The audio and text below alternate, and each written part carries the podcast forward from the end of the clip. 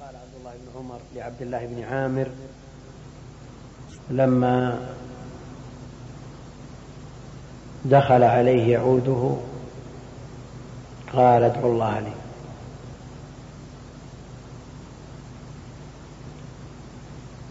قال لا يقبل الله صلاة بغير طهور ولا صدقة من غلول وكنت على البصرة. كنت أمير على البصرة. شوف ولا صدقة من غلول. وكنت على البصرة. لأن الأمير بصدد أنه لا حسيب عليه ولا رقيب. احتمال. يدخل في ذمته شيء بقصد أو بغير قصد فأنت عسى أن تنجو كفافا يا أخي.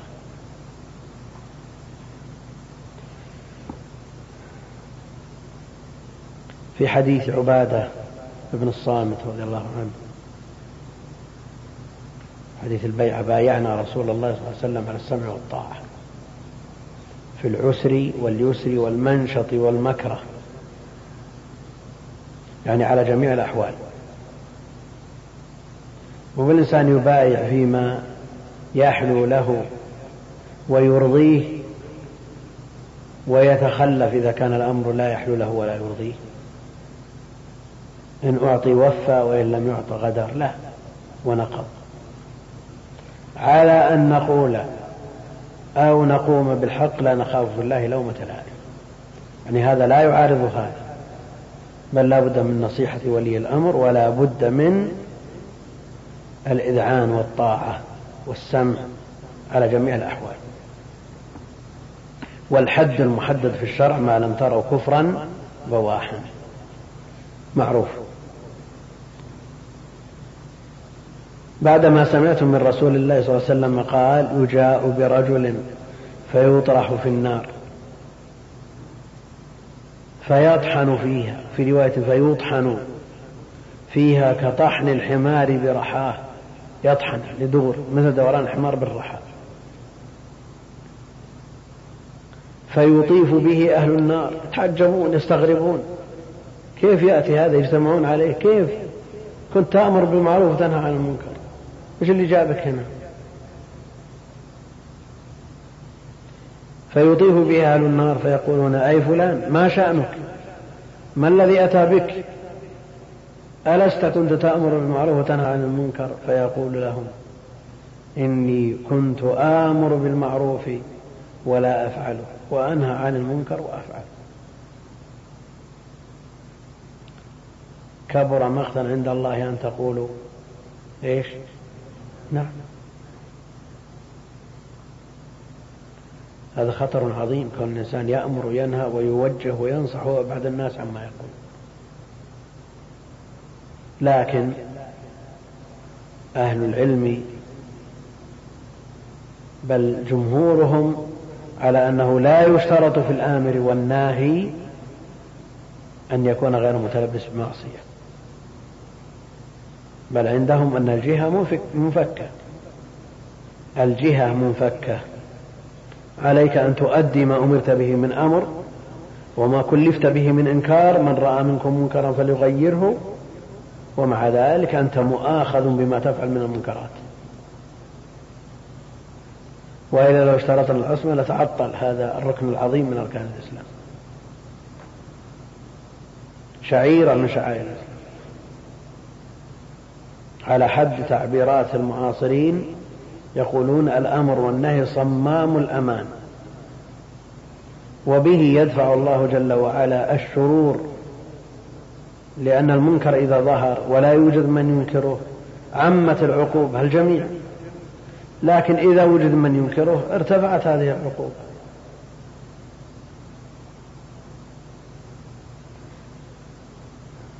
وليس هذا بمبرر مثل هذا الكلام لأن يقع الناس في أهل الحسبة. نقول ها شوف يطحن في النار وهو يأمر ينهى. ما كل من يأمر وينهى صادق. صحيح ما كل من يأمر وينهى صادق. لكن الأمر والنهي لا بد منه. وليسوا بمعصومين وليست أخطاؤهم بأكثر من أخطاء غيرهم. لأنه قد يقول قائل من السفهاء الذين يكتبون شوف يأمر وينهى من أهل الحسبة ويطحن في النار كما لو جلس البيت أفضل. لا يأمر ولا نقول لا ما هو صحيح. عليه أن يأمر وعليه أن ينهى وعلى المأمور أن يأتمر وعلى المنهي أن ينتهي. وحساب الجميع على الله عز وجل. ثم قال رحمه الله تعالى باب حدثنا عثمان بن الهيثم البصري مؤذنها. قال حدثنا عوف بن أبي جميلة الأعرابي عن الحسن البصري عن أبي بكرة نفيع بن الحارث قال لقد نفعني الله بكلمة لقد نفعني الله بكلمة أيام وقعه الجمل التي كانت بين علي وفاطمة رضي الله عن الجميع. وكانت فاطمة على جمل فنسبت الواقعة إليه. وعائشة نعم. نعم. كانت بين علي وعائشة رضي الله عنها.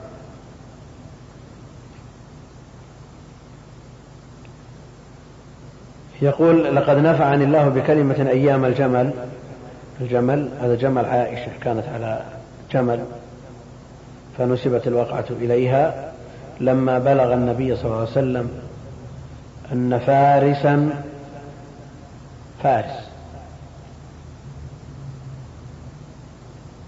الدولة دولة فارس بلاد فارس. ملكوا ابنة كسرى. لما بلغ النبي عليه الصلاة والسلام أن فارسا ملكوا ابنة كسرى بعد بعد موته اسمها بوران رحمك الله. وكسرى اسمه شيرويه. ابن أبرويز ابن هرمز لما ولوا ابنته قال النبي عليه الصلاة والسلام لن يفلح قوم ولوا أمرهم امرأة. الله. لن يفلح قوم ولوا أمرهم امرأة. بأن كانت واليا عليهم. أو في حكم القاضي الوالي ممن يحكم بين الناس في أموالهم وأعراضهم ودمائهم كالقاضي. لن يفلحوا إذا فعلوا ذلك.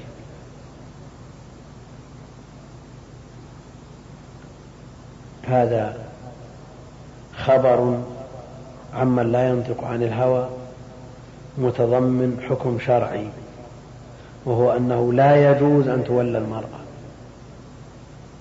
والمقصود بذلك الولايات العامة.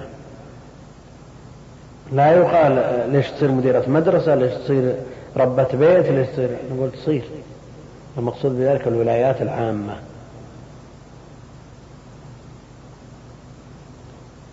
المقصود بذلك الولايات العامة. فلا يجوز للمرأة أن تتولى ما فيه فصل بين الناس كالإمارة والقضاء ونحو ذلك. واستدل به أبو بكرة أن أصحاب الجمل لن يفلحوا وهي أم المؤمنين. فضلها على النساء كفضل الثريد على سائر الطعام. من أحب إليك يا رسول الله؟ قال عائشة. قالوا من الرجال؟ قال أبوها ومع ذلك استدلالا بعموم الحديث لن يفلح قوم ولوا أمرهم امرأة لن يفلح أصحاب الجمل وهذا الكلام يقوله النبي عليه الصلاة والسلام وهو ثابت عنه بما لا شك فيه ولا ارتياب في أصح الكتب. ويأتي من يأتي ممن ينتسب إلى العلم والدعوة مع الأسف الشديد ويقول الحديث ليس بصحيح. لماذا؟ قال لأن الواقع يرده الواقع يرده كيف الواقع يرده غاندي حكمت الهنود وتاتشر ضبطت الإنجليز وجولدا مائير هزمت العرب وترد النصوص بهذه الطريقة. ومن قال لك أن قال لك أن أولئك أفلحوا. وما معنى الفلاح في نظرك؟ فتنة. هذا مفتون نسأل الله العافية. الذي يرد النصوص الصحيحة الصريحة بهذا بهذه التوجيهات هذا مفتون. نسأل الله السلامة والعافية. المقصود أن عرفنا وجهة نظر أبي بكرة واستنباطه من الحديث. أن أصحاب الجمل لن يفلحوا وإن كان فيهم من فيهم من خيار الصحابة. طلحة والزبير وعائشة من خيار الأمة. ومع ذلك الفتن إذا بدأت توقع. خيار الناس شاءوا أم أبوا. قال رحمه الله حدثنا عبد الله بن محمد المسندي قال حدثنا يحيى بن آدم الكوفي قال حدثنا أبو بكر بن عياش قال حدثنا أبو حصين عثمان بن عاصم الأسدي قال حدثنا أبو مريم عبد الله بن زياد الأسدي قال لما صار سار طلحة بن عبيد الله والزبير بن العوام وقد كان بايع علي رضي الله عنه. بمشورة عائشة. بايع علي رضي الله عنه بمشورة عائشة. في المسألة شخص مختلف في بيعته؟ لا.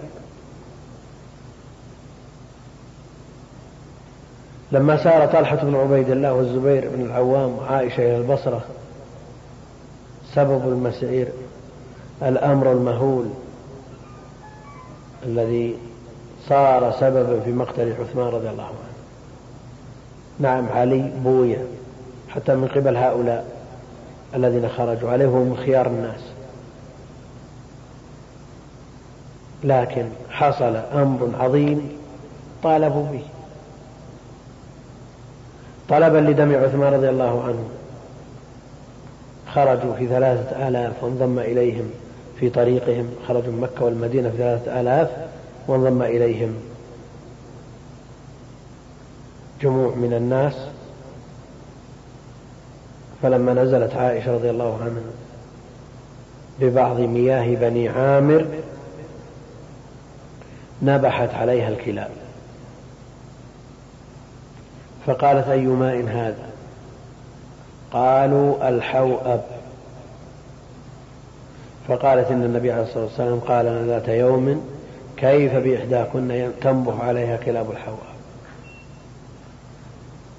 علم من أعلام النبوة. وعند البزار من حديث ابن عباس أنه صلى الله عليه وسلم قال لنسائه أيتكن صاحبة الجمل الأدبب؟ تخرج حتى تنبحها كلاب الحوأب يقتل عن يمينها وعن شمالها قتلى كثير وتنجو بعدما كادت. يعني كادت أن تقتل.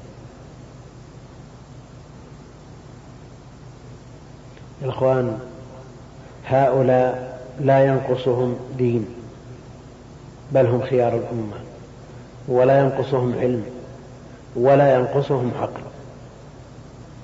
لكنها الفتن.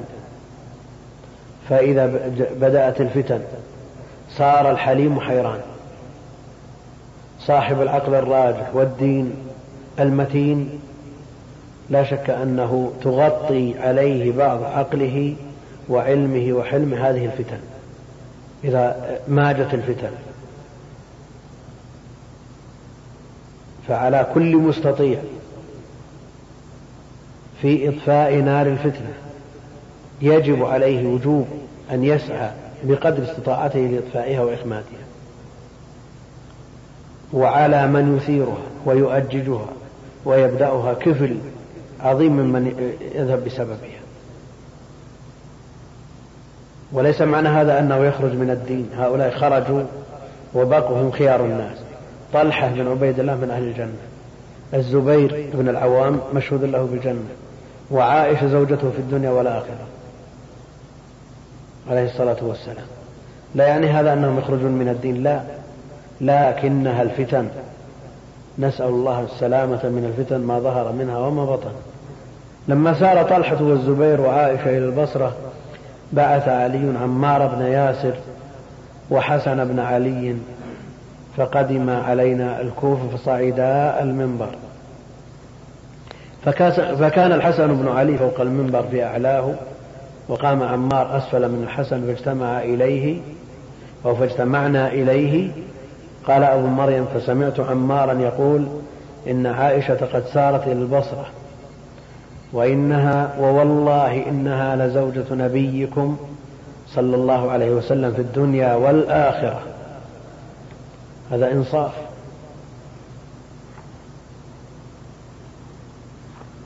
إنصاف مع الخصم اعتراف بما له وما عليه. عدل في الحكم وإنصاف في الرأي. ووالله إنها لزوجة نبيكم صلى الله عليه وسلم في الدنيا والآخرة. ما قال هذه خارجية. خرجت على ولي الأمر. لا شك أنها رأيها مرجوح. وإن بنت ذلك على اجتهاد لكن الكفة مع علي رضي الله عنه وأرضاه. ووالله إنها لزوجة نبيكم صلى الله عليه وسلم في الدنيا والآخرة ولكن الله تبارك وتعالى ابتلاكم اختبركم بها. وهذا بالإنصاف عمار حيث أنها وإن خرجت على الإمام لم تخرج عن دائرة الإسلام. ولكن الله تبارك وتعالى ابتلاكم ليعلم إياه تطيعون أم هي؟ هل تطيعون الله سبحانه وتعالى بلزوم جماعة المسلمين وإمامهم؟ أو تطيعونها؟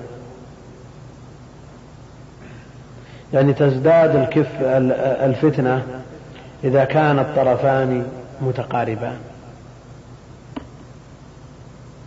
تزداد الفتنة. أما إذا كان طرف في السماء وطرف في الأرض ما فتنة نعم؟ الأمر يعني ما يشتبه على أحد لكن إذا صار في الأطراف مثل هؤلاء. فتنة.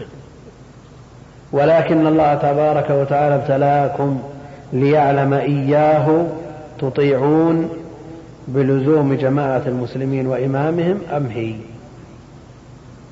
هي خرجت بتأويل سائغ.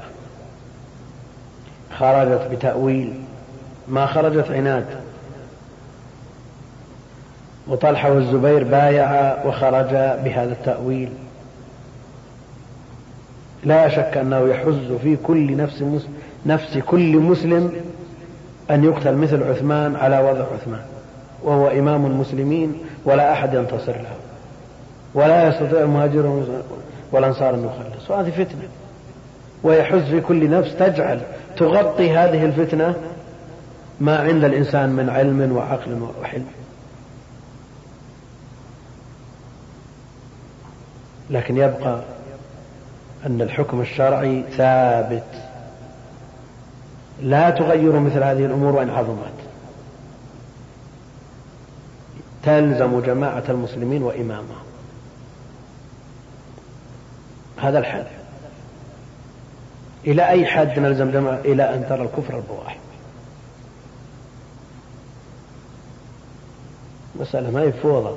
مسألة مضبوطة بضوابط شرعية.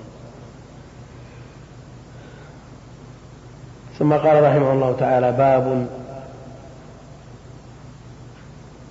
وهذه الترجمة باب وهي بدون ترجمة هذا الباب بدون ترجمة.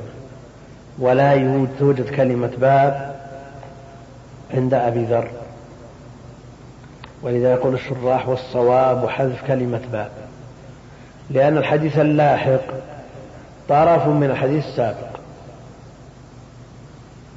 فالفصل بينهما بباب غير مناسب. حدثنا أبو, أبو نعيم الفضل بن دكين قال حدثنا ابن أبي غنية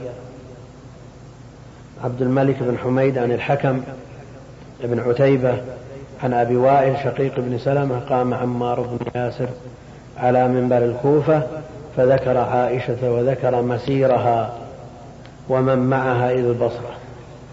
وقال إنها زوجة نبيكم صلى الله عليه وسلم في الدنيا والآخرة ولكنها مما ابتليتم يعني به وامتحنتم.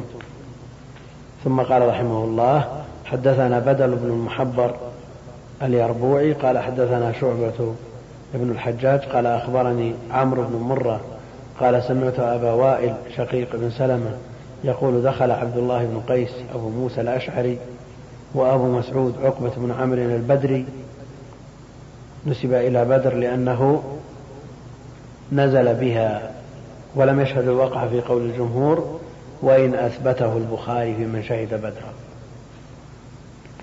وأبو مسعود على عمار بن ياسر حيث بعثه علي رضي الله عن الجميع إلى الكوفة أو إلى أهل الكوفة يستنفرهم يطلب منهم الخروج إلى البصرة. فقال أبو موسى وأبو مسعود لعمار ما رأيناك أتيت أمرا أكره عندنا من إسرائك في هذا الأمر منذ أسلمت. أنت في عافية تدخل في مثل هذه الفتن وتسارع وتذهب مندوب تطلب المدد من أهل البصرة والخروج من أهل البصرة. ما رأيناك أتيت أمرا أكره عندنا أكره عندنا من إسرائك في هذا الأمر منذ أسلم. ماذا قال عمار؟ فقال عمار ما رأيت منكما منذ أسلمتنا أسلمتما أمرا. أكره عندي من إبطائكما عن هذا الأمر. هذا اجتهاد. هذا اجتهاد. هو اجتهد رضي الله عنه. ومعه نصوص. ومعه إمام المسلمين وأمير المؤمنين وامتثل فقاتلوا التي تبغي معه نصوص وهما أيضا كانا مجتهدا كانا مجتهدين لماذا؟ لأن الحرب بين مسلمين فإذا دخلت بنفسك أو دخل أحد بمشورتك وهذا الداخل أو أنت قتلت مسلم تلطخت بدم مسلم وأنت في عافية. هذه وجهة نظرهم فالمسألة اجتهادية عندهم. وإن كانت الكفة الراجحة مع علي رضي الله عنه وأرضاه. فهذا يدل على أن كل من الطائفتين كان مجتهدا. يرى أن الصواب معه. يقول ما رأيناك أتيت أمرا أكره عندنا من إسرائك في هذا الأمر؟ وهو يقول ما رأيت منكما منذ أسلمتما أكره عندي من إبطائكما عن هذا الأمر. هم يلومونه على الإسراء وهو يلومهم على التباطؤ. وكساهما حلة حلة. الضمير يعود على من؟ يعني عمار كسى أبو مسعود وأبو موسى؟ لا. ليس الأمر كذلك. أبو, أبو مسعود كسى عمار وكسى أبا موسى. على ما سيأتي صريحا في الرواية التي تليها. نعم. ثم راحوا إلى المسجد يعني إلى صلاة الجمعة كأنه رأى عمار وهو الذي يتولى الخطبة. ثوبه ليس بمناسب لأن يتصدر الناس تولى الخطبة ويقف أمامهم فكساه حلة حلة وإحراج أن يعطي عمار وأبو موسى حاضر نعم فكساهما معا. وكان أبو مسعود موسرا على ما سيأتي. ثم راحوا إلى المسجد. ثم قال الإمام رحمة الله عليه حدثنا عبدان عبد الله بن عثمان الأتكي مروزي عن أبي حمزة محمد بن ميمون اليشكري عن الأعمش سليمان بن مهران عن شقيق بن سلمة أبي وائل قال كنت جالسا مع أبي مسعود وأبي موسى وعمار فقال أبو مسعود عمار ما من أصحابك أحد إلا لو شئت لقلت فيه. لقلت فيه. يعني ذكرت شيء مما يحط من قيمته وقدره غيرك. وما رأيت منك شيئا منذ صحبت النبي صلى الله عليه وسلم أعيب يعني أشد عيبا. عندي من استسرارك في هذا الأمر قال عمار يا أبا مسعود وما رأيت منك ولا من صاحبك هذا شيئا منذ صحبتما النبي صلى الله عليه وسلم. أعيب عندي من إبطائكما في هذا الأمر فقال أبو مسعود. هذا بيان لللفظ المجمل السابق. فقال أبو مسعود وكان موسرا يا غلام هات حلتين. يا غلام هات حلتين فأعطى إحداهما أبا موسى والأخرى عمارا وقال روحا فيه إلى الجمعة. اذهب به إلى صلاة الجمعة. الجمعة ينبغي أن يلبس لها الثياب الجميلة النظيفة التي ليس فيها سرف ولا خيلاء ولا فيها شيء مما نهي عنه. والله أعلم وصلى الله وسلم وبارك على عبده ورسول نبينا محمد وعلى آله وصحبه أجمعين. الحمد لله رب العالمين وصلى الله وسلم وبارك على عبده ورسوله نبينا محمد وعلى آله وصحبه أجمعين. هذا سؤال تعلق بالدرس الماضي. يقول بناء على شرح الأمس عن فتنة مقتل عثمان رضي الله عنه يتبادر على الذهن, على الذهن سؤال أين الجيش الذي قاتل علي رضي الله عنه في موقعة الجمل؟ وكذلك في موقعة الصفين عن حماية عثمان رضي الله عنه عندما حوصر في بيت الإمارة. أين الجيش الذي قاتل علي؟ نقول أين علي رضي الله عنه؟ إذا وقعت مثل هذه الفتن لا تسأل بأين. لا تسأل عن لا عن أين ولا بأين إذا وقعت الفتن. ليقضي الله أمرا كان مفعولا. وإذا تيسرت الأسباب أسباب الفتن فالخلاص منها وحسمها في غاية الصعوبة.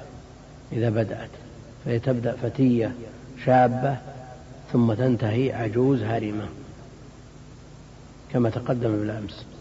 فليس لسائل أن يقول أين علي أين طلحة أين الزبير أين عائشة؟ هذه فتن.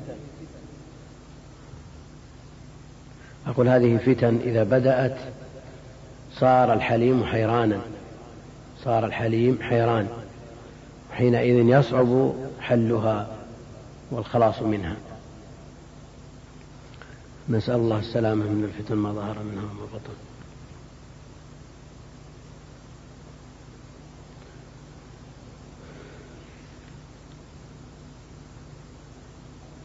يقول المؤلف رحمه الله تعالى باب إذا أنزل الله بقوم عذابا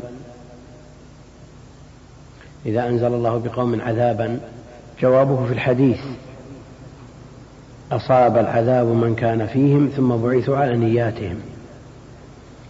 يقول الإمام رحمه الله تعالى حدثنا عبد الله بن عثمان العتكي المروزي المعروف بعبدان يروي عنه باسمه ولقبه.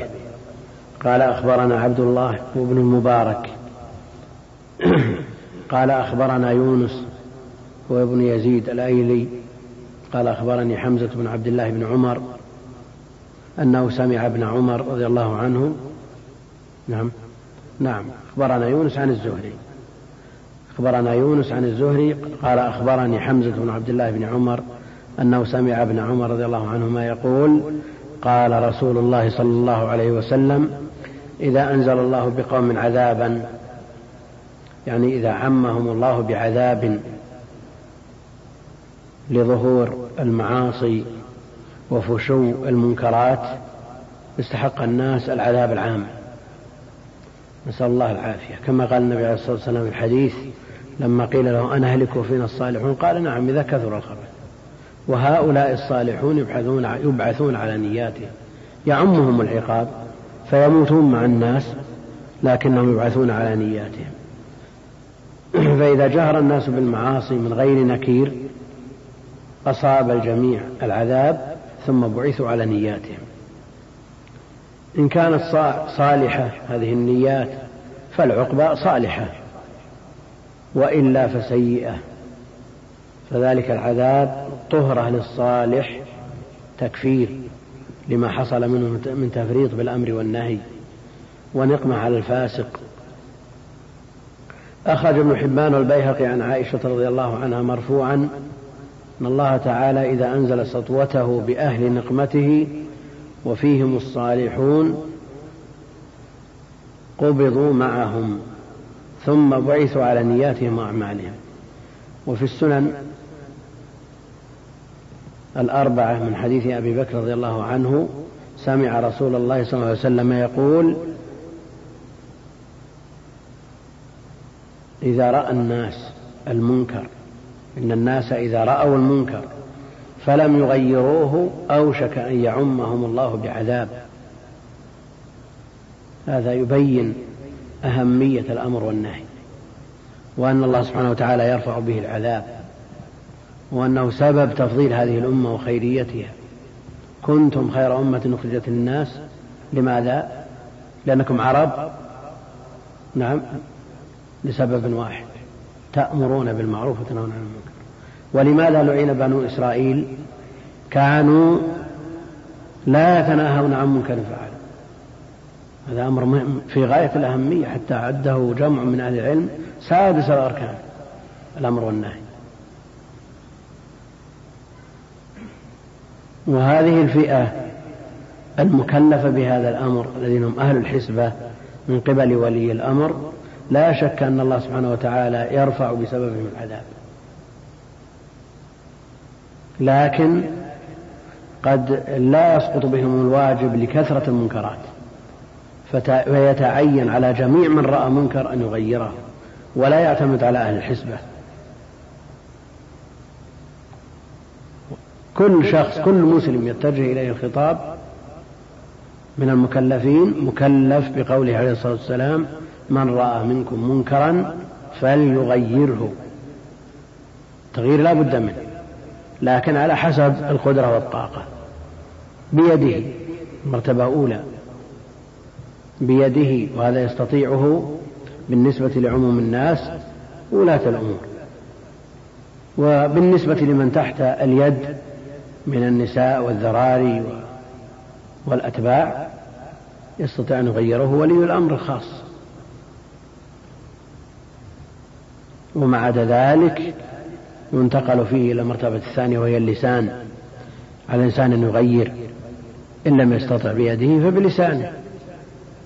فبلسانه واللسان بالأسلوب المناسب بالطريقة التي لا تثير ولا يترتب عليها منكرا أعظم يستطيع الإنسان أن يغير كثير من المنكرات.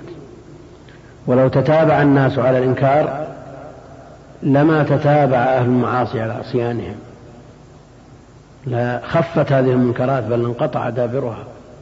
لكن تواطأ الناس على السكوت وهذه ضرائب السكوت. ينتشر المنكر بحيث يكون مما عمت به البلوى. لكن لو كان الأمر أول ما بدأ أنكر ثم ظهر ثانية أنكر وثالثة وهكذا بحيث لا يراه مسلم إلا أنكره ما انتشرت المنكرات إلى هذا المستوى. ما ظهرت الفواحش إلى هذا الحد. وماذا نجني من المواطأة على السكوت؟ نجني العقوبة العامة. نسأل الله جل وعلا أن يلطف بنا. إذا أنزل الله بقوم عذابا أصاب العذاب من كان فيهم يعني من الصالحين وغيرهم ثم بعثوا على على أعمالهم. كل يبعث على ما مات عليهم من نية وعمل. والناس إزاء المنكرات على ثلاثة أقسام كما بين الله جل وعلا. منهم من يقع في المنكر ومنهم من ينكر ومنهم من يسكت. أخذنا الذين ظلموا بعذاب بئيس. ولا شك أن المنكر سالم. القسم الثالث الذي سكت يقول بعض السلف أنهم سكتوا فسكت عنهم. سكتوا فسكت عنهم.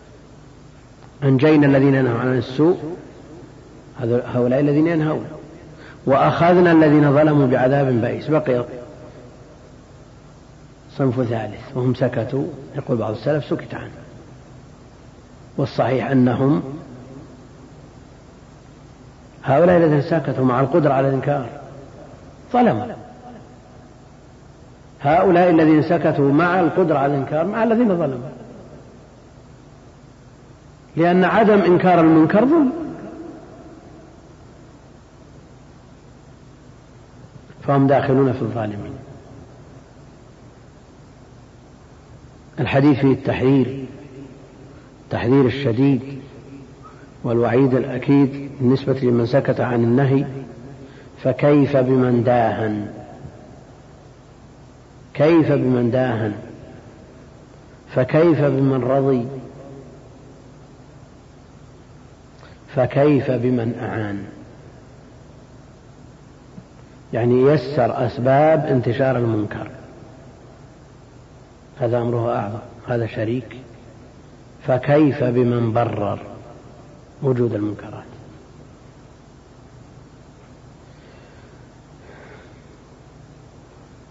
نسأل الله السلامة والعافية. ثم بعد هذا يقول الإمام رحمة الله عليه باب قول النبي صلى الله عليه وسلم للحسن بن علي إن ابني هذا لسيد. ولعل الله أن يصلح به بين فئتين من المسلمين. ولعل الله أن يصلح به بين فئتين من المسلمين. يقول حدثنا علي بن عبد الله يعني بن المديني قال حدثنا سفيان هو ابن عيينة. حدثنا إسرائيل بن موسى أبو موسى البصري. قال سفيان ولقيته بالكوفة. سفيان لقي إسرائيل بالكوفة. جاء إلى عبد الله بن شبرمة. عبد الله بن شبرمة القاضي قاضي الكوفة في خلافة أبي جعفر. جاء إلى القاضي فقال له أدخلني على عيسى. على عيسى ابن موسى ابن محمد ابن أخي المنصور. وكان أميرا على الكوفة ذاك يطلب من القاضي أن ييسر له الدخول على الوالي. من أجل إيه؟ من أجل ينكر عليه. رحمه الله. فقال أدخلني على عيسى فأعظه. من أجل أن أعظه. أعظه منصوب ولا مرفوع ها فأعظه منصوب بإيش؟ نعم. يصير مجزوم. وقع في جواب الطلب صار مجزوم. بأن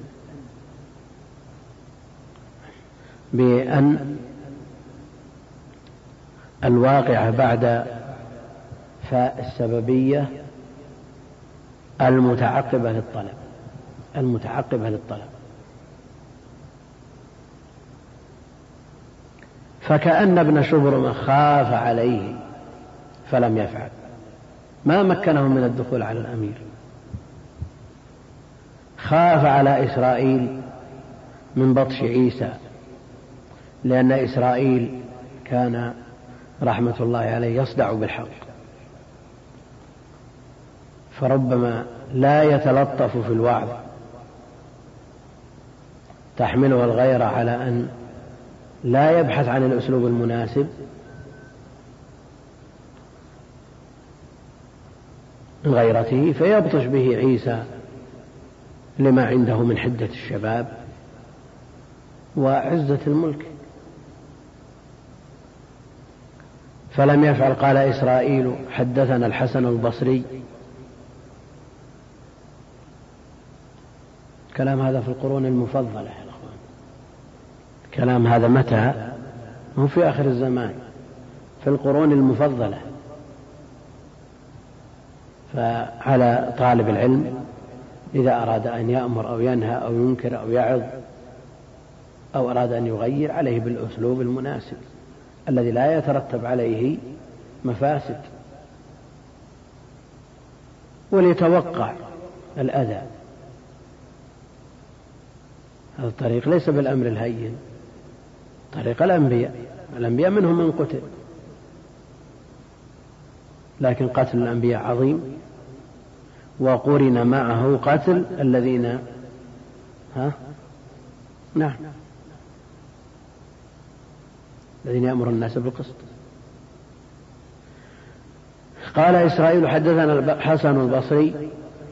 قال لما سار الحسن بن علي رضي الله عنهما إلى معاوية ابن أبي سفيان بالكتائب جمع كتيبة طائفة من الجيش وكان ذلك بعد قتل علي رضي الله عنه. قال عمرو بن العاص لمعاوية أرى كتيبة لا تولي. يعني لا تدبر بل تثبت عند القتال حتى تدبر أخراها. وهذا يختلف الشراح بمعناه حتى تدبر أخراها يعني خصومها أو أنه يدبر آخر فرد منها. أو آخر مجموعة منها التي لا تطيق الثبات وأما البقية يثبتون حتى يقتلوا. قال معاوية لعمر من لذرار المسلمين؟ يعني إذا كان الأمر كذلك فمن لذرار المسلمين؟ ولا شك أن معاوية رجل عاقل داهية يعني مع هذه الظروف التي يعيشها ظروف حرب يفكر بذرار المسلمين. فإذا قتل الآباء من للذراري من النساء والأطفال؟ وفيه اهتمام معاوية رضي الله عنه بذراري المسلمين. ولا يقول قائل إذا كان فيه هذا العطف وهذا الحل لماذا يدخل في هذه الحروب؟ ويرى أنه على الحق يرى أنه لا بد من المطالبة بدمع عثمان وإن كان آه، رأيه مرجوحا رضي الله عن الجميع والراجح هو قول علي رضي الله عنه ورأيه. فقال عمرو أنا يعني أكفلهم. وهو بذلك يحرض معاوية على متابعة القتال. فقال عبد الله بن عامر وعبد الرحمن بن سمرة. فقال عبد الله بن عامر وعبد الرحمن بن سمرة نلقاه أي نلقى معاوية فنقول له الصلح. أي نطلب منه الصلح. قال الحسن البصري ولقد سمعت أبا بكرة نفيع بن الحارث قال بين النبي صلى الله عليه وسلم يخطب جاء الحسن يعني بن علي فصعد المنبر فقال النبي عليه الصلاة والسلام إن ابني هذا سيد. والمراد بالابن ابن البنت السبط إن ابني هذا سيد ولعل الله أن يصلح به بين فئتين من المسلمين طائفة الحسن وطائفة معاوية. وهكذا وقع. ففي الحديث علم من أعلام النبوة. وفيه أن السيادة لا تنال إلا بواسطة النفع العام. السيادة من كانت فيه مصلحة عامة للأمة يستحق أن يلقب بالسيد. لما حقن دماء المسلمين استحق هذا اللقب. فهذه مصلحة عامة. والآن يطلقون السيد على أنذل الناس وأرذلهم. كل الناس سيد. وبعض الناس يطبع الخطابات مطبوعة السيد جاهز. مع أنه جاء النهي عن إطلاق السيد على الفاسق. لا يجوز أن يقال للفاسق سيد. متى استحق الحسن بن علي السيادة إن ابني هذا سيد؟ استحقها بهذا الأمر العظيم الذي حقن به دماء المسلمين. فمن نفع الناس نفعا عاما لا شك أنه يستحق السيادة.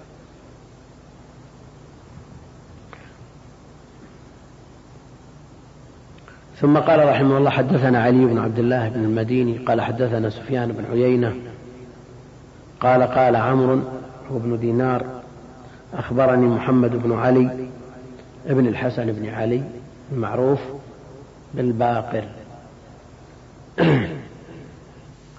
أن حرملة مولى أسامة بن زيد مولى أسامة بن زيد أخبره قال عمرو بن دينار قد رأيت حرملة. وقد رأيت حرملة يعني المذكور مولى أسامة بن زيد يعني أدركته. رأيته يعني أدركته. ليؤكد أنه سمع منه بغير واسطة. قال أرسلني أسامة بن زيد من المدينة إلى علي رضي الله عنه بالكوفة يسأله شيئا من المال. إيش العلاقة بين أسامة وعلي والحسن والحسين؟ أسامة بن زيد مولى. وهؤلاء سادات الأمة إيش العلاقة بينهم.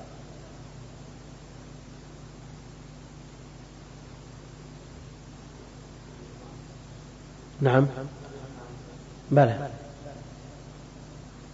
وضع الحسن على فخذه الأيمن وأسامة على فخذ الأيسر. بينهم ارتباط ومولى القوم منهم. وأسامة حب النبي عليه الصلاة والسلام وابن حبه.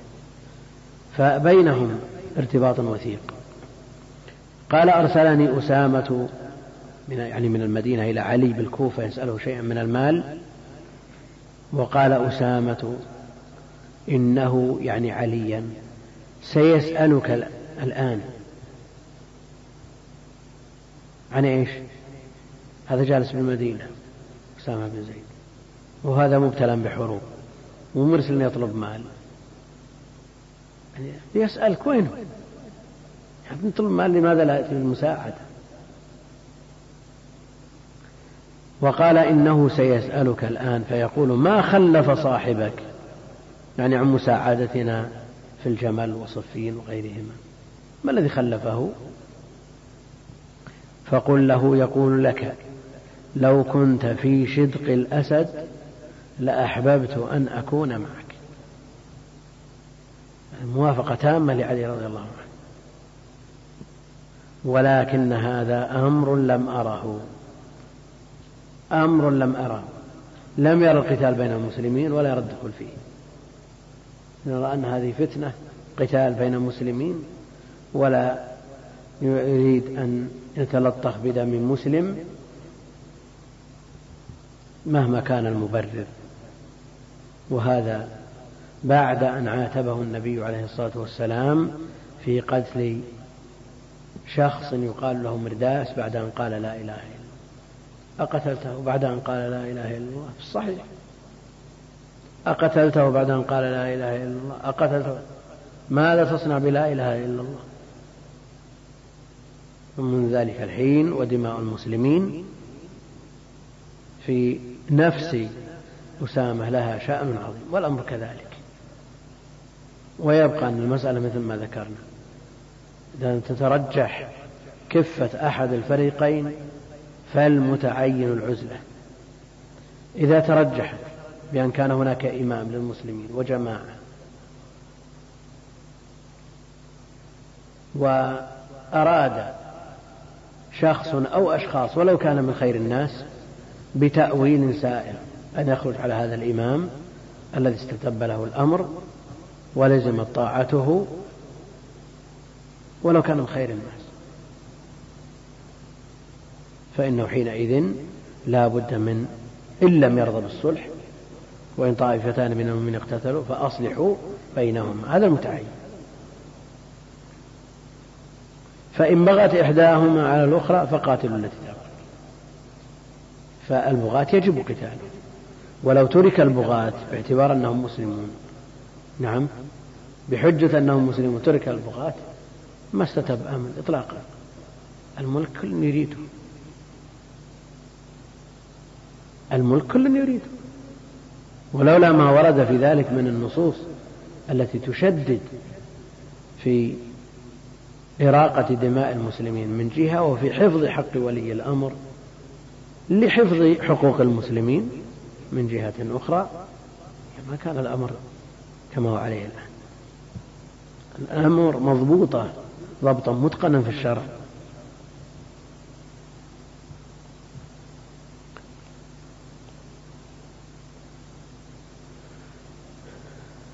فقل له يقول لك لو كنت لو كنت في شدق الأسد لأحببت أن أكون معك. كناية عن تمام الموافقة. ولكن هذا يعني القتال بين المسلمين أمر لم أراه. فلم يعطني شيئا. علي رضي الله عنه في نفس الشيء. يعني يجلس بالمدينة ويطلب مال. الناس في حروب. فلم يعطني شيئا فذهبت إلى حسن وحسين. يعني لما بينهما من سابقة. وعبد الله بن جعفر فأوقروا لي راحلتي أوقروا لي راحلتي من الثياب وغيرها. يعني حملوا الراحلة من العطاء لأسامة بن زيد. ثم قال الإمام رحمه الله تعالى باب إذا قال عند قوم شيئا ثم خرج فقال بخلافه. إذا قال عند قوم شيئا ثم خرج فقال بخلافه. قال حدثنا سليمان بن حرب الواشحي قال حدثنا حماد بن زيد بن درهم عن أيوب السختياني عن نافع مولى بن عمر قال لما خلع أهل المدينة يزيد بن معاوية لما خلع أهل المدينة يزيد بن معاوية جمع ابن عمر حشمه جماعته الملازمين لخدمته. حشمه وولده فقال إني سمعت النبي عليه الصلاة والسلام يقول ينصب لكل غادر لواء. ينصب لكل غادر لواء ليشهر به بين الخلائق يوم القيامة. وإن قد بايعنا هذا الرجل. يزيد بن معاوية وإنا قد بايعنا هذا الرجل على بيع الله ورسوله.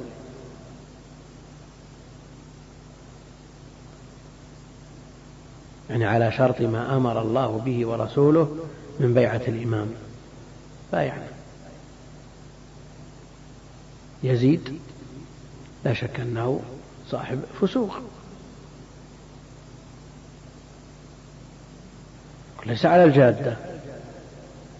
رجل فاسد. لكن هل هذا مبرر لخلعه؟ لما خلع أهل المدينة يزيد. له فجور وفسوق. فهل فسق الإمام مبرر لخلعه؟ وما النتيجة التي حصلت من جراء خلعه؟ ما النتيجة؟ تأتي النتيجة. أهل العلم يختلفون في لعن يزيد. الإمام أحمد في رواية لا يرى بذلك بأسا. حتى قال له ابنه لم لا تلعنه؟ قال وهل رأيت أباك لعانا؟ المقصود أن مثل هذا ما لم يرى الكفر البواح لا مبرر شرعي للخروج ولا مبرر شرعي للخلع.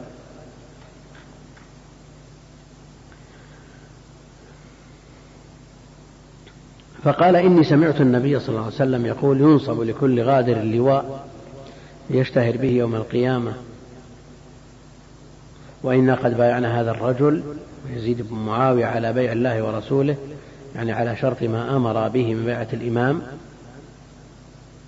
وإني لا أعلم غدرا. أعظم من أن يبايع رجل على بيع الله ورسوله ثم ينصب له القتال. وفي المسند وإن من أعظم الغدر بعد الإشراك بالله عز وجل أن يبايع الرجل رجلا على بيع الله ثم ينكث بيعه. هذا من أعظم الغدر نسأل الله العافية. وإني لا أعلم أحدا منكم خلعه يعني من ولده وحشمه الذين سبقت الإشارة إليهم. يقول ابن عمر وإني لا أعلم أحدا منكم خلعه يعني يزيد ولا بايع أحدا في هذا الأمر إلا كانت الفيصل يعني مقاطعة بيني وبينه. ففيه وجوب طاعة الإمام الذي انعقدت له البيعة على ما عنده من فسوق على ما عنده من فجور على ما عنده من ظلم. ما لم يرى الكفر البواح هذا الحد الفاصل. ومع رؤية الكفر البواح لا بد من القدرة على التغيير. وإلا إذا لم توجد القدرة عرضت دماء المسلمين للإهدار. وصاروا طعاما للسيوف من دون فائدة. فإذا وجد الكفر البواح ووجدت القدرة على التغيير حينئذ غير أما إذا لم يرى الكفر البواح مهما بلغ من الفجور من الفسوق من الظلم لا يجوز نزع الطاعة من يده. لا تجوز مخالفته إذا لم يرى كفر البواح إذا رؤي الكفر البواح ينظر أيضا. يجوز الخروج عليه لكن مع القدرة. ففي ذلك وجوب طاعة الإمام الذي انعقدت له البيعة والمنع من الخروج عليه ولو جار وأنه لا يخلع بالفسق. ولننظر نتيجة ما ذكر من نقض بيعة يزيد. ما الذي حصل؟ يعني يزيد عنده فجور عنده فسوق مولى على خيار الناس. على الصحابة والمهاجرين على الصحابة من الصحابة من المهاجرين والأنصار يعني من بقي منهم. نعم ما الذي حصل؟ نتيجة هذا الخلع ما ذكر من نقض البيعة؟ من استباحة المدينة. استبيحت المدينة. وقتل من أخلاط الناس أكثر من عشرة آلاف. منهم جمع من حملة القرآن. وجالت الخيل في مسجد رسول الله صلى الله عليه وسلم. وذكر أن المدينة خلت من أهلها. وبقيت ثمارها للعوافي من الطير والسباع وكان ذلك سنة ثلاث وستين. هذه نتيجة الخروج على الأئمة. هذه نتيجة الخروج على الأئمة. وكم من أمير تمنى الناس زواله؟ كم من أمير تمنى الناس زواله؟ بل قام الناس عليه وأطاحوا به فصاروا يبكون عليه أشد البكاء. في القديم والحديث. ولا يأتي زمان إلا والذي بعده شر منه. والله المستعان. على كل حال مطابقة الحديث للترجمة من حيث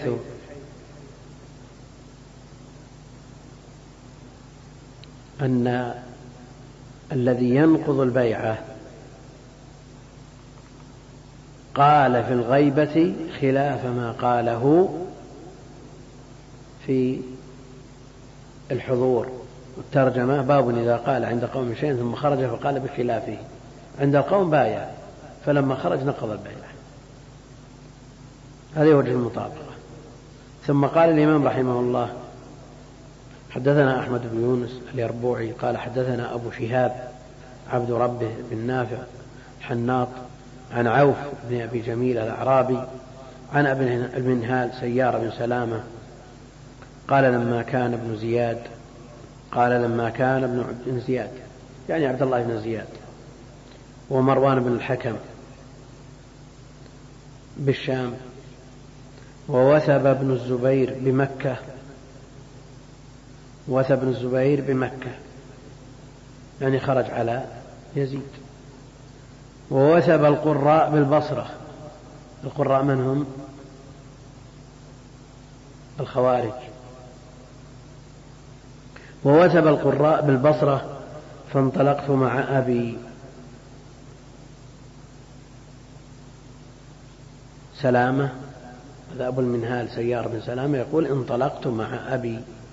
سلامة إلى أبي برزة نضلة بن عبيد الأسلمي قال دخلنا حتى دخلنا عليه في داره وهو جالس في ظل علية غرفة من قصب في يوم شديد الحر فجلسنا إليه فأنشأ بي يستطعمه الحديث يستدرج في الحديث يستطعمه الحديث يطلب منه الحديث بالتدريج.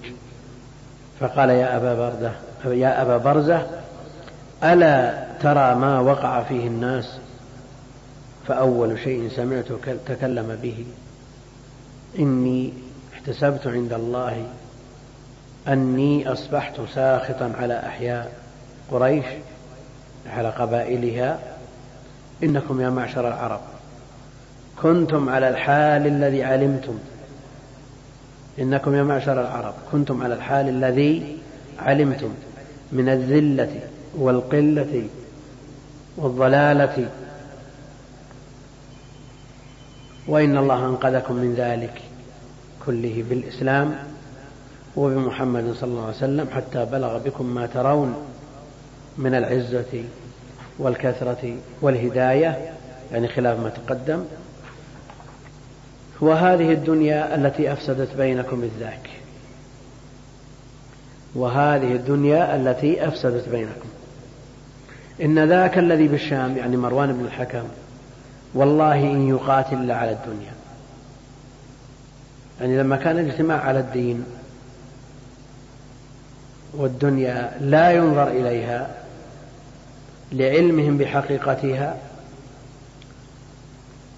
وأنها دار ممر وأنها لا تستحق كل هذه النزاع والتشاحن وأنها لا تعدل عند الله جناح بعوضة أموركم مستقيمة مستقرة. وهذه الدنيا التي أفسدت بينكم إن ذاك الذي بالشام يعني مروان والله إن يقاتل إلا على الدنيا. لا يقاتل إلا على الدنيا. جاء أيضا في رواية أبي ذر وإن هؤلاء الذين بين أظهركم والله إن يقاتلون إلا على الدنيا. وإن ذاك الذي بمكة والله إن يقاتل إلا على الدنيا. يعني ابن الزبير.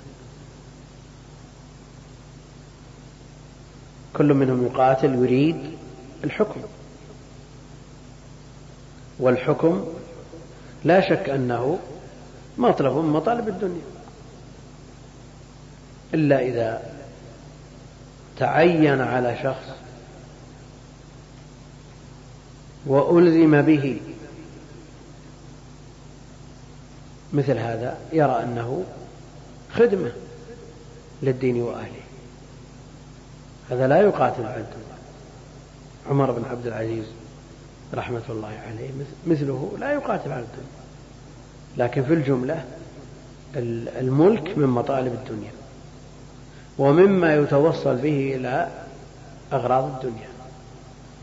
فهذا الذي بالشام مروان بن الحكم يقاتل على إيش؟ والله إن يقاتل على الدنيا.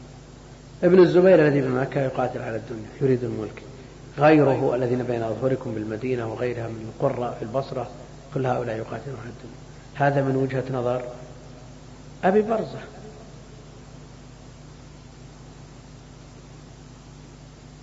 الذي لم يدخل في مثل هذه الأمور قد لا يقدر حقيقة الحال. على وجهها. هو حكم على هؤلاء إنهم يقاتلون من أجل الدنيا.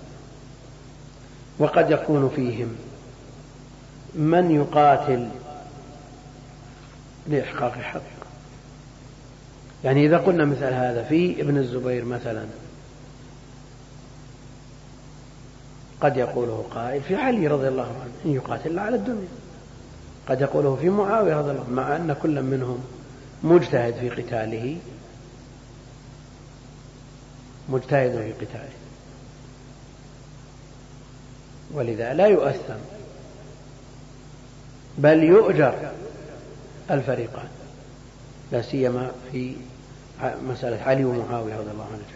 نعم الإصابة مع علي ومعاوية معه مخطئون لكنهم لا يحرمون أجر الاجتهاد.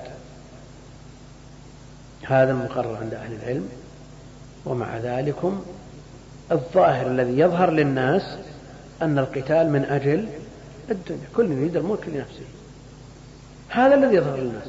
ولذا حكم أبو برزة على هؤلاء أنهم يقاتلون من أجل والله يقاتل على الدنيا يعني على ما ظهر له بالقرائن وإلا فالنيات الله أعلم بها.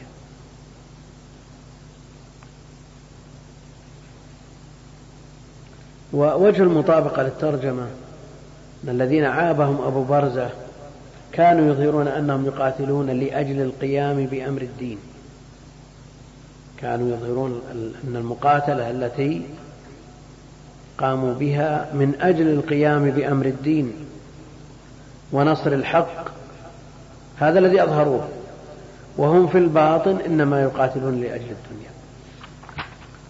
والترجمة إذا قال عند قوم شيء ثم خرج فقال بخلافه يعني لو جاء مجموعة وثاروا على إمام استتب له الأمن نعم هناك مبررات هناك تأويل سائغ وهؤلاء يسمون في عرف الشرع إيش؟ بغاة. ثاروا على الإمام وظاهر دعواهم أنهم يريدون إحقاق الحق مع أنهم بغاة يريدون إحقاق الحق. هذا في الظاهر والله أعلم بالبواطن.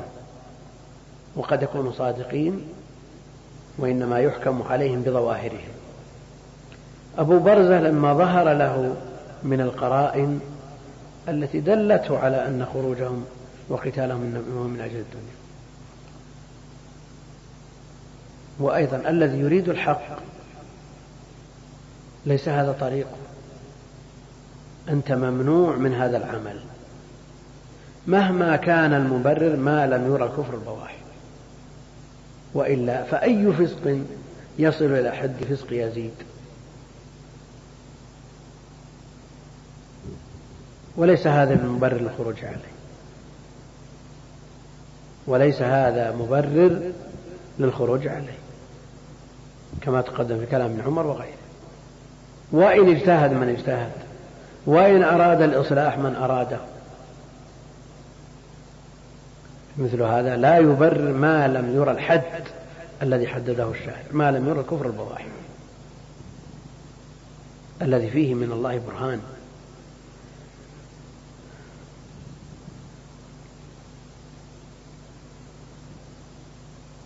فوجه لومهم أنهم أظهروا أنهم يريدون القيام بأمر الله وهم إنما أرادوا القتال لأجل الدنيا. ذكرنا مرارا أن الشخص قد يطلب ما هو مباح في أصله أو يعمل عملا مباحا في الأصل كأن يهاجر كأن ينتقل من بلد إلى بلد يريد التجارة يلام. نعم. ما يلام بحث عن زوجة في هذا البلد ما وجد. انتقل إلى بلد آخر يريد أن يتزوج. يلام ما يلام وسيق في حديث الأعمال بالنيات على سبيل الذم من كانت هجرته إلى الله ورسوله فهجرته إلى الله ورسوله. ومن كانت هجرته لدنيا يصيبها. أو امرأة يتزوجها فهجرته إلى ما هاجر قد يهاجر من أجل الدنيا وقد يهاجر من أجل الزواج ويؤجر على ذلك. والسياق في الحديث سياق ذم لكنه إنما ذم لأنه أظهر خلاف ما يبطن. أظهر للناس أنه هاجر لله. بحث عن زوجة ما وجد في هذا البلد. فأشاع في الناس أن هناك في البلد الفلاني أناس عباد أخيار يروح يتعبد معهم وهو ما قصده هذا. نعم قصده الزوجة أشاع في الناس أن هناك من العلماء من من يلازمهم وهم أولى من غيرهم بالملازمة وأحق وهو يريد التجارة. فإذا أظهر خلاف ما يبطن جاء الدم. وإلا فالأصل أن الهجرة من أجل المباح مباحة وذكرنا مثال لو أن شخصا إذا بقي على أذان المغرب يوم الاثنين من كل أسبوع نصف ساعة أخذ التمر معه والماء والشاي والقهوة وجاء للمسجد فالأصماط وانتظر. الأكل في المسجد مباح ما في شيء. نعم وما صام. فالأصماط وكل من دخل تفضل يا أخي تفضل. وانتظر إلى الأذان لما أذن قال بسم الله وأكل التمر وما صام هذا يذم ولا ما يذم؟ هذا يذم بلا شك. وإن كان الأصل في الأكل مباح والأكل في المسجد ما فيه إشكال. لكن ترتيب هذه الأمور ليدل الناس على أنه ليظهر للناس أنه صائم. من هذه الحيثية يذم وإلا فالأكل لا شيء فيه والأكل في المسجد أيضا مباح.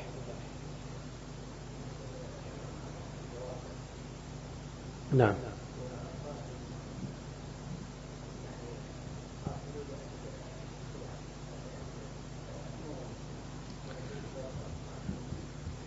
خاصة إذا كانوا من الأخيار. يعني مثل ابن الزبير وغيره. نعم. إذا كانوا من أهل الفضل والخير. أبو برزة استدل بشيء. وهو إنه وإن كان ظاهره الصلاح. نعم. وقد نهي عن مثل هذا القتال. لأنه لم يرى كفر البواح نعم. نهي عن مثل هذا القتال دل على أنه لا يريد الخير. هذا استنباط منه. فكونك منهي عن هذا القتال وتقاتل رغم أنك منهي عنه شرعا وتريد الخير هذا القرين تدل على غير ذلك.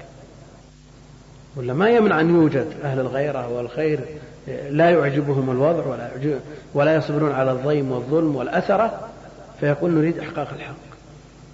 لكن تريد إحقاق الحق من, من وجهه يا أخي. لا من الوجوه التي نهي عنها. كل يريد الخير وكل يريد الإصلاح لكن من مع الوجوه الشرعية والطرق المتاحة. ثم قال الإمام رحمه الله تعالى حدثنا آدم بن أبي ياس. قال حدثنا شعبة بن الحجاج عن واصل بن حيان الأحدب عن أبي وائل شقيق بن سلمة عن حذيفة بن اليمان. قال إن المنافقين اليوم شر منهم على عهد النبي عليه الصلاة والسلام. كانوا يومئذ يسرون واليوم يجهرون. على عهد النبي عليه الصلاة والسلام يسرون الكفر ويظهرون الإسلام واليوم يجهرون. يسرون الكفر فلا يتعدى شرهم إلى غيرهم واليوم يجهرون. وهذه سنة إلهية أنه إذا قوي الحق اختفى الباطل والعكس إذا ضعف الحق ظهر الباطل. فالمنافقون يخشون من سطوة الحق يسرون لكن إذا ضعف الحق برزوا ونجم النفاق.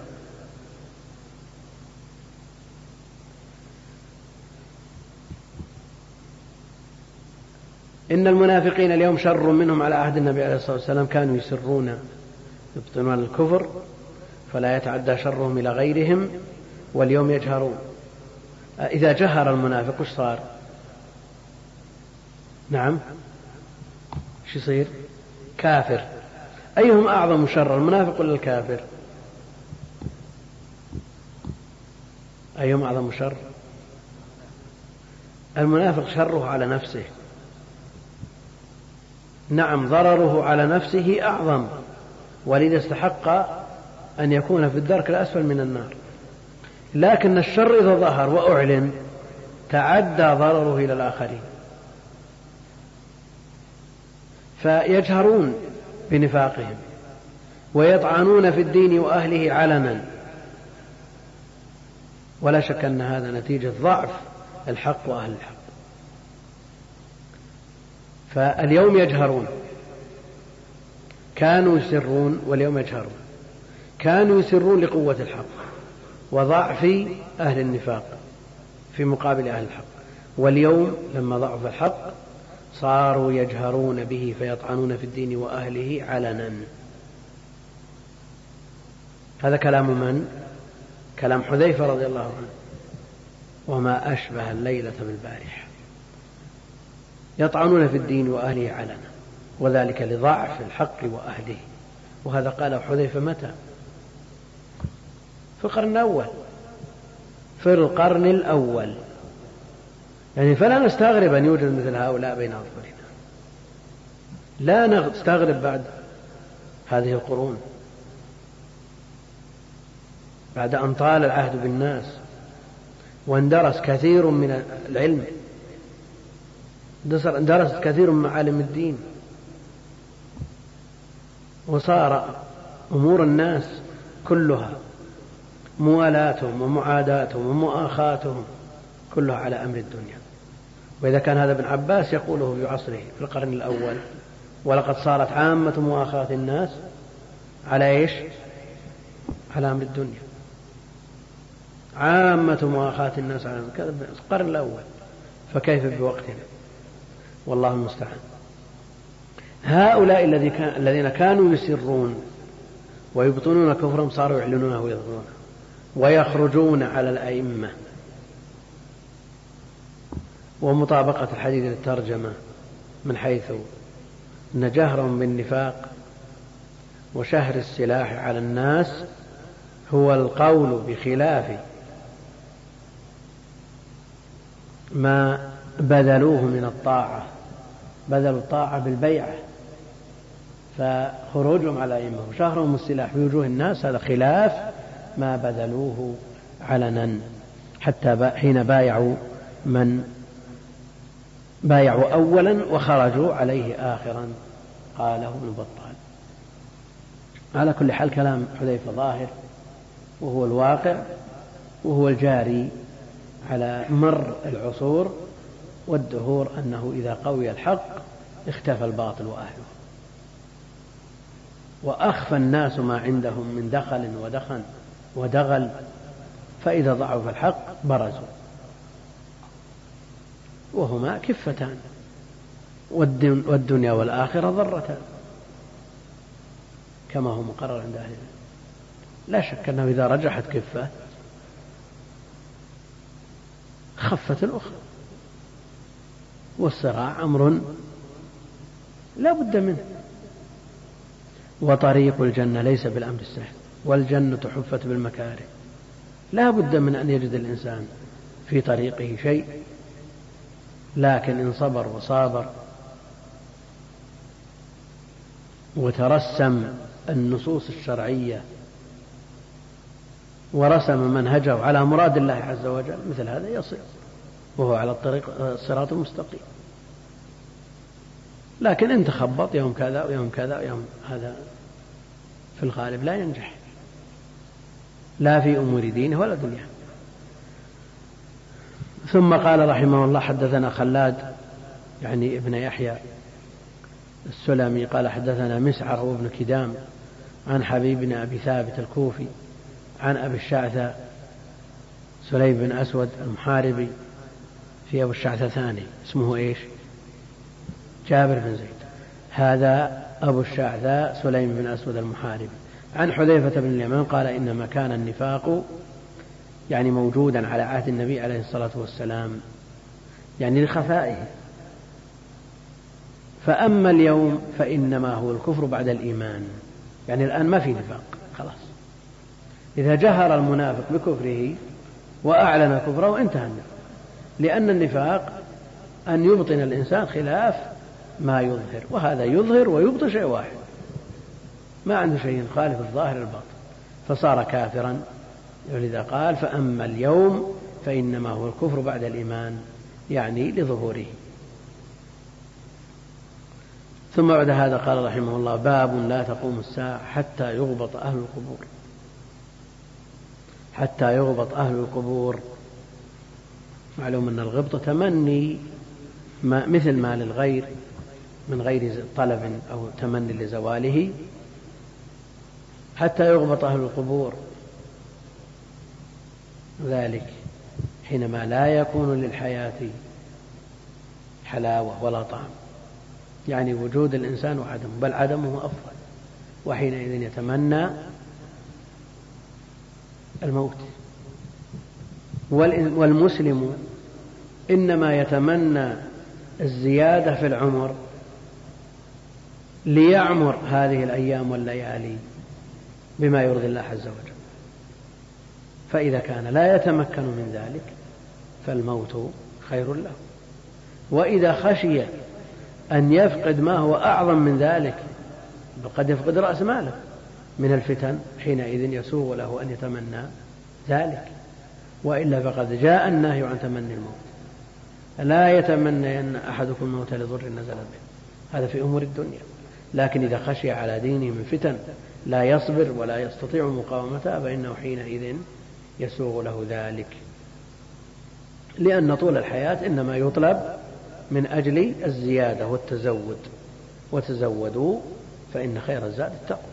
إذا لم يتمكن من التزود أو خشي على رأس المال الذي هو الدين فلا قيمة للبقاء في هذه الحياة.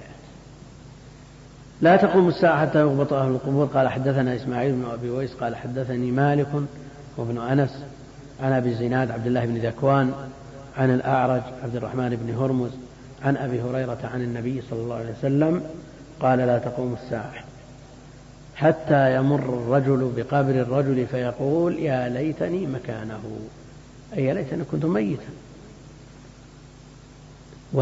وذلكم عند ظهور الفتن. وخوف ذهاب الدين لغلبة الباطل وأهله وغلبة الباطل وأهله. فإذا خشي الإنسان على دينه ساغ له أن يتمنى الموت وطلب الحياة. وطول الأمل إنما يرجى لزيادة العمل. فإذا لم يكن تكن زيادة العمل ممكنة فلا مانع من تمني هذا الموت.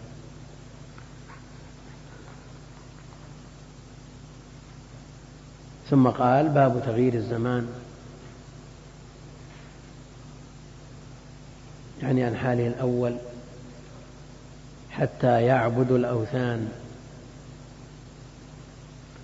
في رواية أبي ذر حتى تعبد الأوثان. حتى يعبدوا الأوثان. إعراب يعبدوا.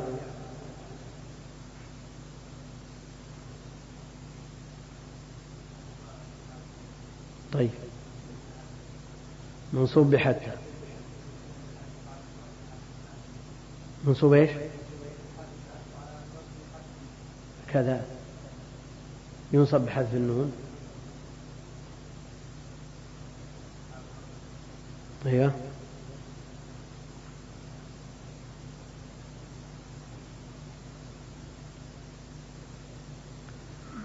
حتى يعبد الأوثان. نعم. ما في. حتى يعبدوا. الآن الأفعال الخمسة. حتى يقيموا. نعم. طيب.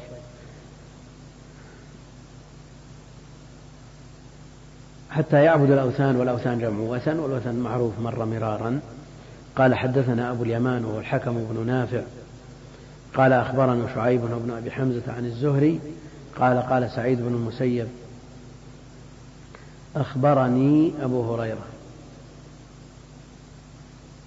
رضي الله عنه رسول الله صلى الله عليه وسلم في رواية أبي ذر أن أبا هريرة قال سمعت رسول الله صلى الله عليه وسلم يقول أن رسول الله صلى الله عليه وسلم قال لا تقوم الساعة حتى تضطرب يعني تتحرك اليات نساء دوس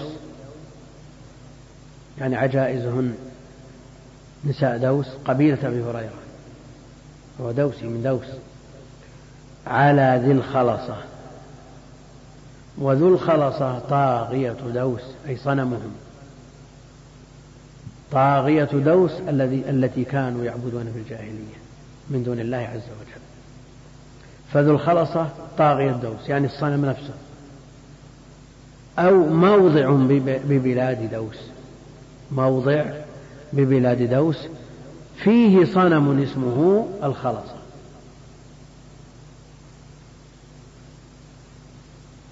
فيه صنم اسمه الخلصة وعلى هذا فالصنم الخلصة والموضع ذو الخلصة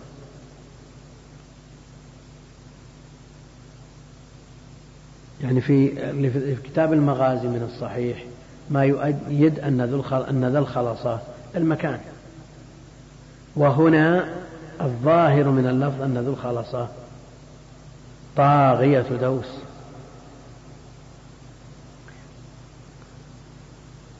هل يستقيم أن نقول ذو الخلصة طاغية دوس ونريد بذو الخلصة الصنم المكان؟ والطاغية الصنم يستقيم ولا ما يستقيم؟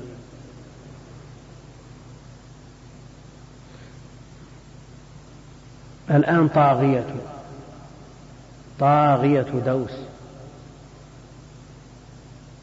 ذو الخلصة طاغية دوس. الآن هذا طاغية. خبر عن ذو. نعم. ذو الخلصة ذو, ذو الخلصة طاغية.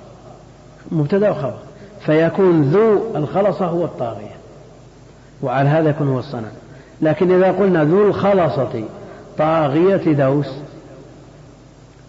جعلنا طاغية وصف للخلصة نفسها أو بدل منها. بدل منها أو بيان. نعم؟ وحينئذ تتفق الرواية هنا مع التي في المغازي. لكن لا يوجد رواية بالجر من رواية الصحيح. طاغية دوس أي صنم التي كانوا يعبدون في الجاهلية. وقد يطلق المحل ويراد به الحال والعكس. فلعل هذا منه. نعم. تغيير الزمان حتى يعبد الأوثان. هذا الحديث مناسب للشق الثاني من الترجمة هو عبادة الأوثان. عبادة الأوثان. ثم قال حدثنا عبد العزيز يعني ابن عبد الله الأويسي. قال حدثنا سليمان يعني ابن بلال عن ثور بن زيد عن أبي الغيث سالم مولى عبد الله بن مطيع عن أبي هريرة أن رسول الله صلى الله عليه وسلم قال لا تقوم الساعة حتى يخرج رجل من قحطان يسوق الناس بعصاه. لا تقوم الساعة حتى يخرج رجل من قحطان يسوق الناس بعصاه. هذا من تغيير الزمان. من تغيير الزمان. ووجه كونه تغيير للزمان. أن هذا الذي يسوق الناس بعصاه لكونه واليا عليهم. وهو من قحطان والأصل أن الأئمة من قريش. فلا شك أن هذا فيه تغيير. يقول القسطلاني نقلا عن التذكرة للقرطبي لعل هذا الرجل هو الرجل الذي يقال له الجهجاه. قحطاني هذا يقال له الجهجاه المذكور عند مسلم. وأصل الجهجهة الصياح الصياح. تعقبه ابن حجر بأن هذا قحطاني يعني من الأحرار. وذاك من الموالي. وذاك من الموالي. لا شك أنه غيره الآن أحاديث القحطاني التي جاءت فيه تدل على أنه ممدوح ولا مذموم؟